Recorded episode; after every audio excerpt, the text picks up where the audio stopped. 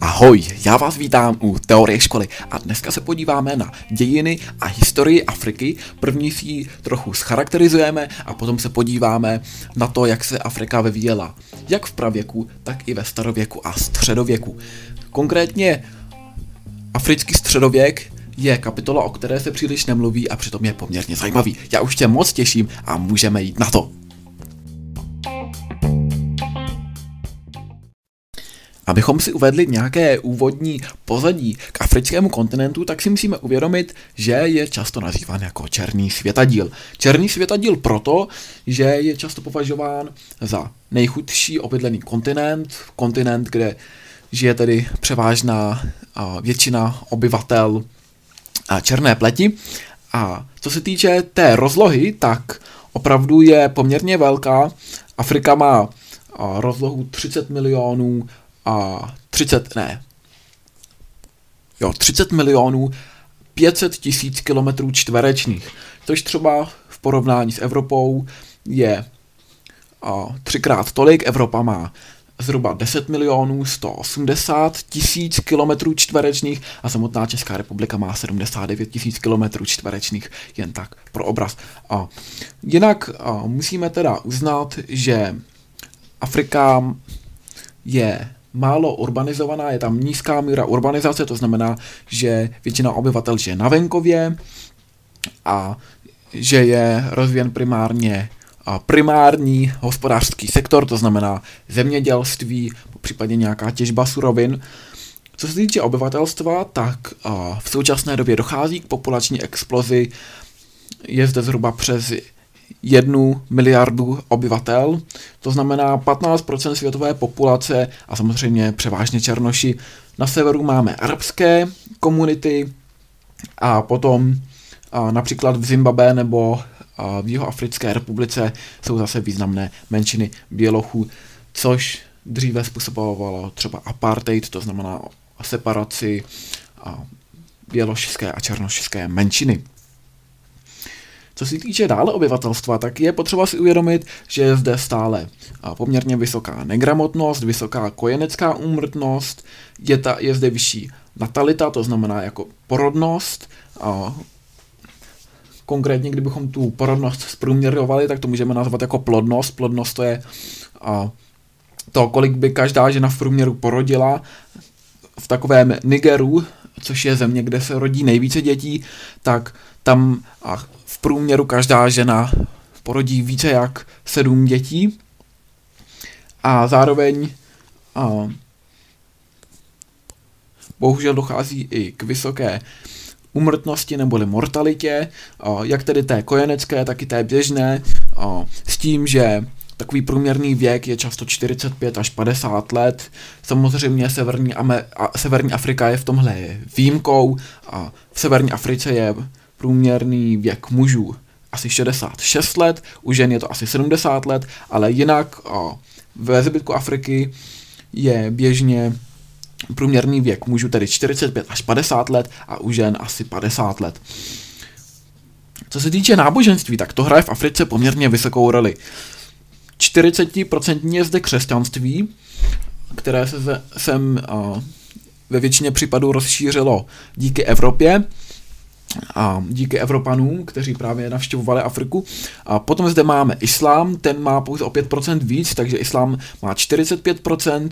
A dále zde máme různá domorodá náboženství, hinduismus a potom také Bahájí, což je náboženství, které je poměrně nové v porovnání s ostatními. Vzniklo, myslím, že v 19. století a má navazovat na všechny a významná předešlá náboženství a, a, a náboženské lídry, a, takže a, například na křesťanství nebo i na islám. A dále zde máme typické rysy afrického života. Tak jedním z typických, ale nepříliš pozitivních rysů je chaotické kořistění, jak přírodního, tak surovinového bohatství. Máme zde minimální průmyslovou základnu, čehož následkem je i pomalá industrializace a pořád zde máme tedy primitivní zemědělství, což nakonec vede k hladomoru. A zemědělství stále ještě ve většině případů neprošlo mechanizací, to znamená všechno se dělá ručně, právě proto je i tak velmi neefektivní. Co se týče obchodů, tak je zde nízká konkurenceschopnost a, a nízká úroveň těch výrobků. A v hospodářství zde máme nižší HDP, nižší mezinárodní obchod a, a právě proto jsou zde i různé snahy o humanitární pomoc. Um, vyskytují se zde nestabilní režimy, takže jsou potom časté vojenské puče a režimy, které se zde dokáží nějakou chvíli udržet, jsou většinou spíše vojenské diktatury. A tím, jak dochází k chaotickému kořistění jak přírodních, tak surovinových zdrojů, tak a dochází i k ekologickým katastrofám. Států v Africe je poměrně hodně, jich 55 a, a ty státy, protože vznikly te, ve většině případů teprve v minulém století, tak mezi sebou a navazují vztahy poměrně rozdílně, nejsou zcela upevněné ty vztahy, což také vede k tomu, že zde vznikají spory o hranice, například Líbě vede spory o hranice s Čadem, s Čadskou republikou, Somálsko s Keňou, nebo zde máme spory o celá území, například Etiopie původně vlastnila i Eritreu, která se nakonec osvobodila, nebo zde máme Sudan, který vlastnil i Jižní Sudan, který se také osvobodil. Máme zde i Malží, Alžír a Maroko, které zase vedou spory o západní Saharu. Také jsou zde války o surovinové zdroje, a především o ropu nebo o diamanty, například v Angole nebo v Kongu, to jsou právě ty diamanty. V Nigérii je to například i ta ropa a tam to bylo způsobeno tím, že část Nigerie se oddělila a byla to právě ta část, která obsahovala mnoho ropy a proto zde došlo k občanské válce. Tato republika se nazývala Republika Biafra. A máme zde například i Sierra Leone, kde opět a, došlo ke konfliktu právě kvůli diamantům. No a máme zde i etnické konflikty. Mezi takové konflikty bychom mohli zařadit genocidu ve Rwandě nebo v Burundi. Dalšími a, konflikty jsou konflikty rasové nebo politické. Takovými konflikty a, trpí například Somálsko, Zimbabwe a nebo Uganda. No a nyní se již vrhneme na pravěk Afriky. Po dobu prehistorických věků zde samozřejmě žádné národní státy neexistovaly. Ale to území osídleno bylo právě proto, že Afrika se nazývá kolébkou lidstva, to znamená, že jedna z teorií odhaduje, že možná právě v Africe se vyvinuli první lidé a Zprvu byla Afrika osídlená kmeny, především lovci a sběrači. Některé kmeny na podobné úrovni zůstaly až dodnes, jsou to například kmeny Koji nebo San. A kmen Koji jsou vlast, a bych šel přeložit pravděpodobně jako lidé, kteří vlastní domácí zvířata a, a nacházejí se v oblasti Jihoafrické republiky holandsky byli hanlivě nazýváni jako hotentoti, což možná známe dodnes. A potom máme druhý takový kmen, který se zde udržel až dodnes a to je kmen San, ten je zase nazýván někdy jako křováci. Nejstarší obydlený světadíl je tedy samozřejmě Afrika a nazývá se někdy jako kolébka lidské rasy. My se teď podíváme na Darwinovu teorii o původu druhu, nebo konkrétně tedy na vznik člověka. Není to jediná teorie a v poslední době naráží na poměrně dost otazníků a problémů, takže bych ji nevnímal jako nějakou zcela dogmatickou nauku, ale můžeme se podívat na to, jak je odhadován vznik člověka podle Darwinovy teorie. A, tak první a, takové druhy nebyly přímo tedy lidé, a, byly to spíše opice. A, byl to například Egyptopithecus, ten se nacházel v Egyptě, Kenyapithecus, Dryopithecus, Ramapithecus, všechny tady ty a, pitékové nebyly, neboli opice, a, se nacházely právě na území Afriky, kde byly objeveny. No a, a jedním z dalších velmi známých nálezů je i Australopithecus. Ten je poměrně často zmiňován. Nicméně posléze dochází k rozdělení těchto druhů, například právě zmíněný Australopithecus pravděpodobně byla slepá linie a nevedl dál ke vývoji člověka. A dále se to tedy dělí na dvě skupiny. Na hominoidy a na kočkoranovité. Kočkoranovití se někdy také přezdívají jako opice starého světa, protože se nedostali třeba do Ameriky, pouze do toho známého světa, a který později byl známý třeba v, ve středověku, to byl starý svět a to byla jedna linie a, a druhá linie jsou hominoidi. Hominoidi a, se dále dělí na několik dalších skupin, na gibony a na hominidy. No a konečně hominidé se dělí na několik rodů. Dělí se na rod orangután, na rod gorila, na rod šimpanz a na rod člověk. Takže ne, člověk nevznikl z šimpanze ani z gorily, ale podle Darwinovy teorie a všechny a, pocházejí a, z jednoho hominida. A prvním a, vývojovým druhem z rodu člověk se odhaduje, že byl Homo habilis, neboli a, člověk zručný. Ten se nalezl například u jezera Turkána nebo v Tanzánii u Rokle Olduvai. Rokle Olduvai se nachází v Tanzánii a jezero Turkána se nachází v Keni. Potom zde máme Homo erectus, neboli volně přeloženo jako člověk vzpřímený. Ten pravděpodobně žil asi před dvěma miliony let a, a přida, přichází s jednou novinkou a to s tím, že přichází do Ázie i do Evropy.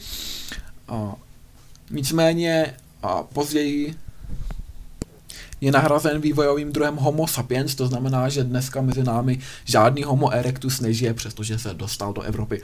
Homo sapiens je člověk rozumný, v našich končinách to byl například Homo sapiens neanderthaliensis, ale v Africe byly další modifikace tohoto druhu Homo sapiens.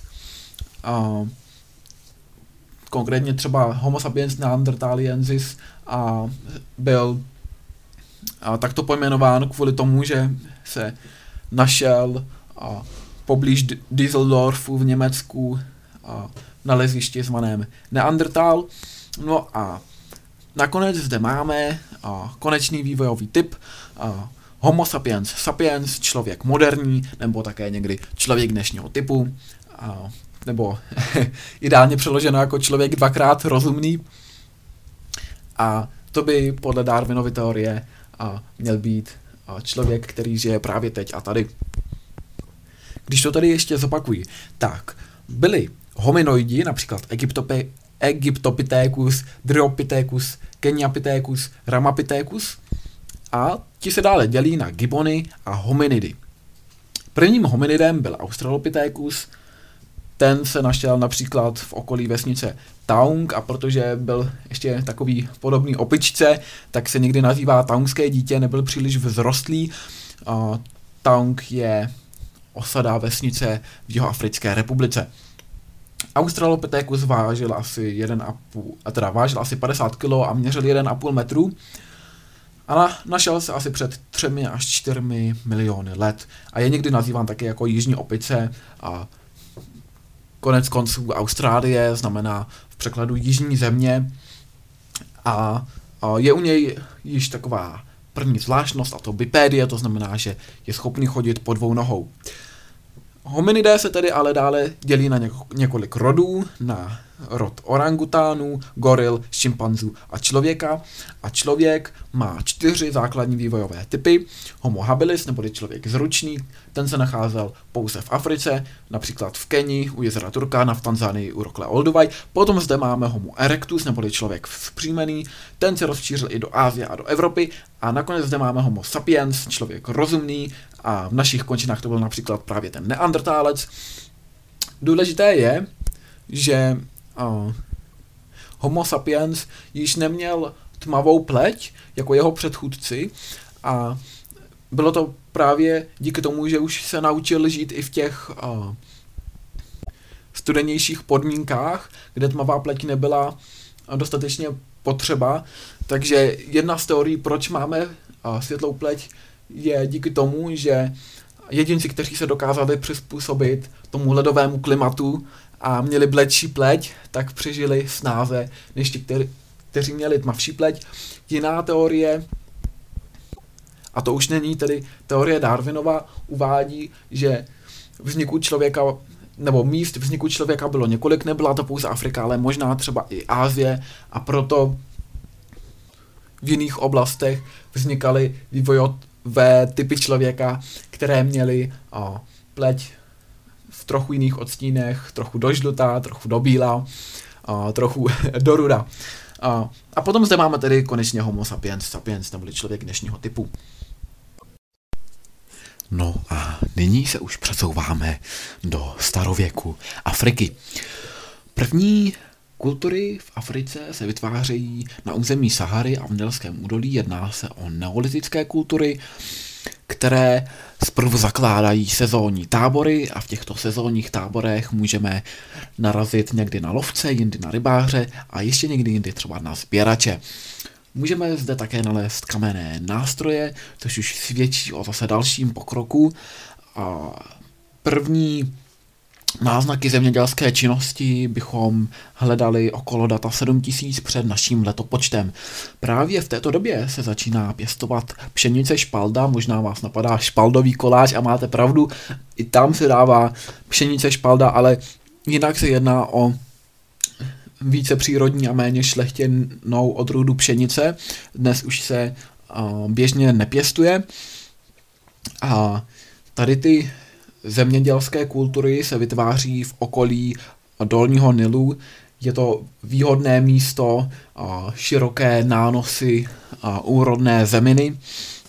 A znalosti zemědělství se učí obyvatelé okolo dolního Nilu právě z další oblasti, která je poblíž, a to je oblast úrodného půlměsíce. První neolitické kultury trvají zhruba v letech od 7000 do 6000 před naším letopočtem se vytvářejí a potom dále trvají až do té doby, dokud nevznikají první státy. Už okolo toho roku 6000 před naším letopočtem uh, vypadá, že vznikají nějaké organizované uh, zemědělské postupy, Krom toho například i záplavové zemědělství, kdy najednou že záplavy nejsou nepřítelem, nýbrž a životní výhodou, která umožňuje i dvě až tři sklizně ročně. Zároveň a v této době začínají a zemědělci chovat i zvířata, například hovězí dobytek, kozy. Zajímavé je, že chovali i holuby, a další potom drůbež. A zároveň chovali i kočky, nicméně je nechovali a, jako obživu, nýbrž je považovali za posvátná zvířata. A už okolo toho roku 6000 před naším letopočtem vznikají první primitivní státní struktury. Nicméně první opravdu velký strukturalizovaný celek je starověký Egypt a ten vzniká okolo roku 3000 před naším letopočtem. Období Egypta bychom mohli tedy rozdělit na starou říši, střední říši, novou říši, pozdní Egypt, Peršany, Ptolémájovce a Římany. A my se teďka podíváme trochu hloubějš, jak vypadala každá z těchto etap. První máme tedy starou říši. Stará říše je přirozeně nejstarší a je to období, kdy se staví pyramidy, takže pokud uvidíte pyramidy i pyramidy v Gize, tak se jedná o pyramidy z období Staré říše. Nicméně úplně tou první pyramidou byla pyramida v Sakáře a vůbec neměla tvar čtyřbokého jehlanu, jak si představujeme další pyramidy, nýbrž byla stupňovitá, a měla tam takové schody a můžeme zde vidět jasnou inspirací Zikuraty například i z babylonské říše.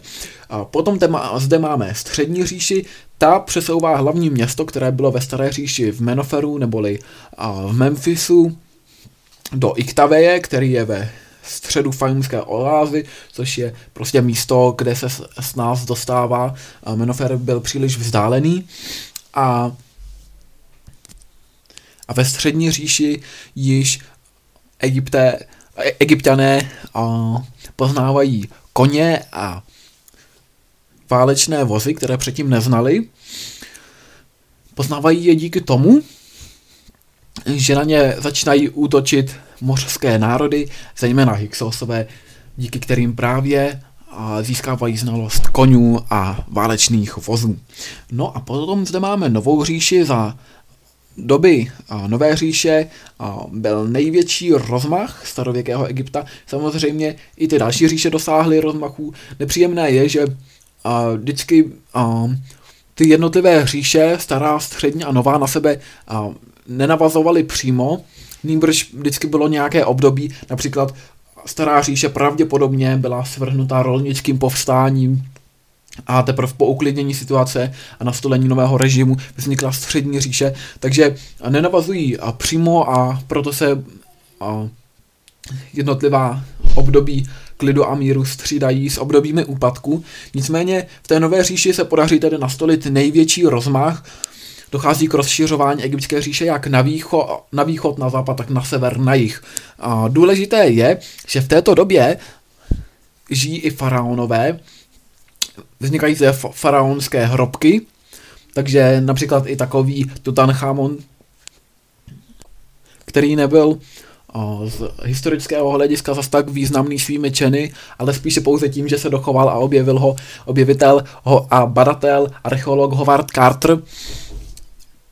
Tak tedy v této době máme různé zástupce faraonů, máme zde Tutmose čtvrtého, máme zde Amenhotepa, a tak dále. Achnatona. O. A my se podíváme tedy na výboje. Na jihu byla Nubě. Nubijské království bylo poměrně bohaté, byly zde suroviny, byl zde cín, bylo zde zlato. Zároveň Nubě byla i zdrojem stavebního kamene a o, takže to byla taková jedna o, příhodná oblast, kterou chtěl Egypt obsadit a podařilo se mu to. Nubie se nachází na jeho východě od Egypta. A dále máme um, výboje na sever a tam tedy se dostávají egyptiané do střetu s poměrně vyspělými civilizacemi a jednou z nich jsou například i chetité, jejichž písmo, nikoli však jazyk, rozluštil český a badatel Bedřich Hrozný a jsou to první indoevropané, kteří právě s Egyptiany svedli bitvu u Kadéše, kde se nám dochovala první mírová smlouva. Z egyptské strany ji podepsal Rames II. Nicméně i toto období bohužel Odezní Nová říše trvala od 16. do 11. století před naším letopočtem, jen pro jistotu a střední říše trvala pro a od 21. do 18. století před naším letopočtem a, a stará říše trvala od 27. do 22. století před naším letopočtem. A potom tedy přichází pozdní říše a té se podaří nastolit vládu v období 7. století před naším letopočtem. V tomto období ale již Egypt bojuje proti Asyřanům, kteří byli velmi dobří válečníci. V 6. století musí čelit Peršanům, ve 4. století dokonce Alexandru Makedonskému, který dobil tedy i Peršany a následně po rozpadu říše Alexandra Makedonského si nárokuje vládu nad Egyptem jeden z generálů Alexandra Makedonského, což byl Ptolemaios, takže odtud potom dynastie Ptolemajovců a roku 30 našeho letopočtu se dostává Egypt pod římskou nadvládu. Nicméně kromě Egypta se v Africe nachází mnoho dalších starověkých říší. Rozhodně Afrika v té době nebyla úplně pustá, nebo v ní žili pouze divoši. Vznikla zde například království Sahelu, která se vytvořila na přechodu mezi Saharou a tropickými pralesy. Ta oblast se právě nazývá Sahel, tedy na okraji Sahary, což byla poměrně bohatá království, nebo další bylo Nubijské království, o kterém jsme již mluvili, to bylo uh, dobyto střední egyptskou hříší a jedna uh, z výhodných surovin, kvůli kterým uh, dobil Egypt Nubii, bylo i velké množství stavebního kamene. Další civilizací je Aksumické království. Aksumické království se nacházelo na území Etiopie. Etiopie se nachází na sever od rovníků a zároveň na východ a potom ve středověku se zde vytvořila lo například já doufám, že se vám dějiny pravěku, starověku i středověku Afriky moc moc líbily. Mě určitě jo a přeju pěkný zbytek dne. Ahoj!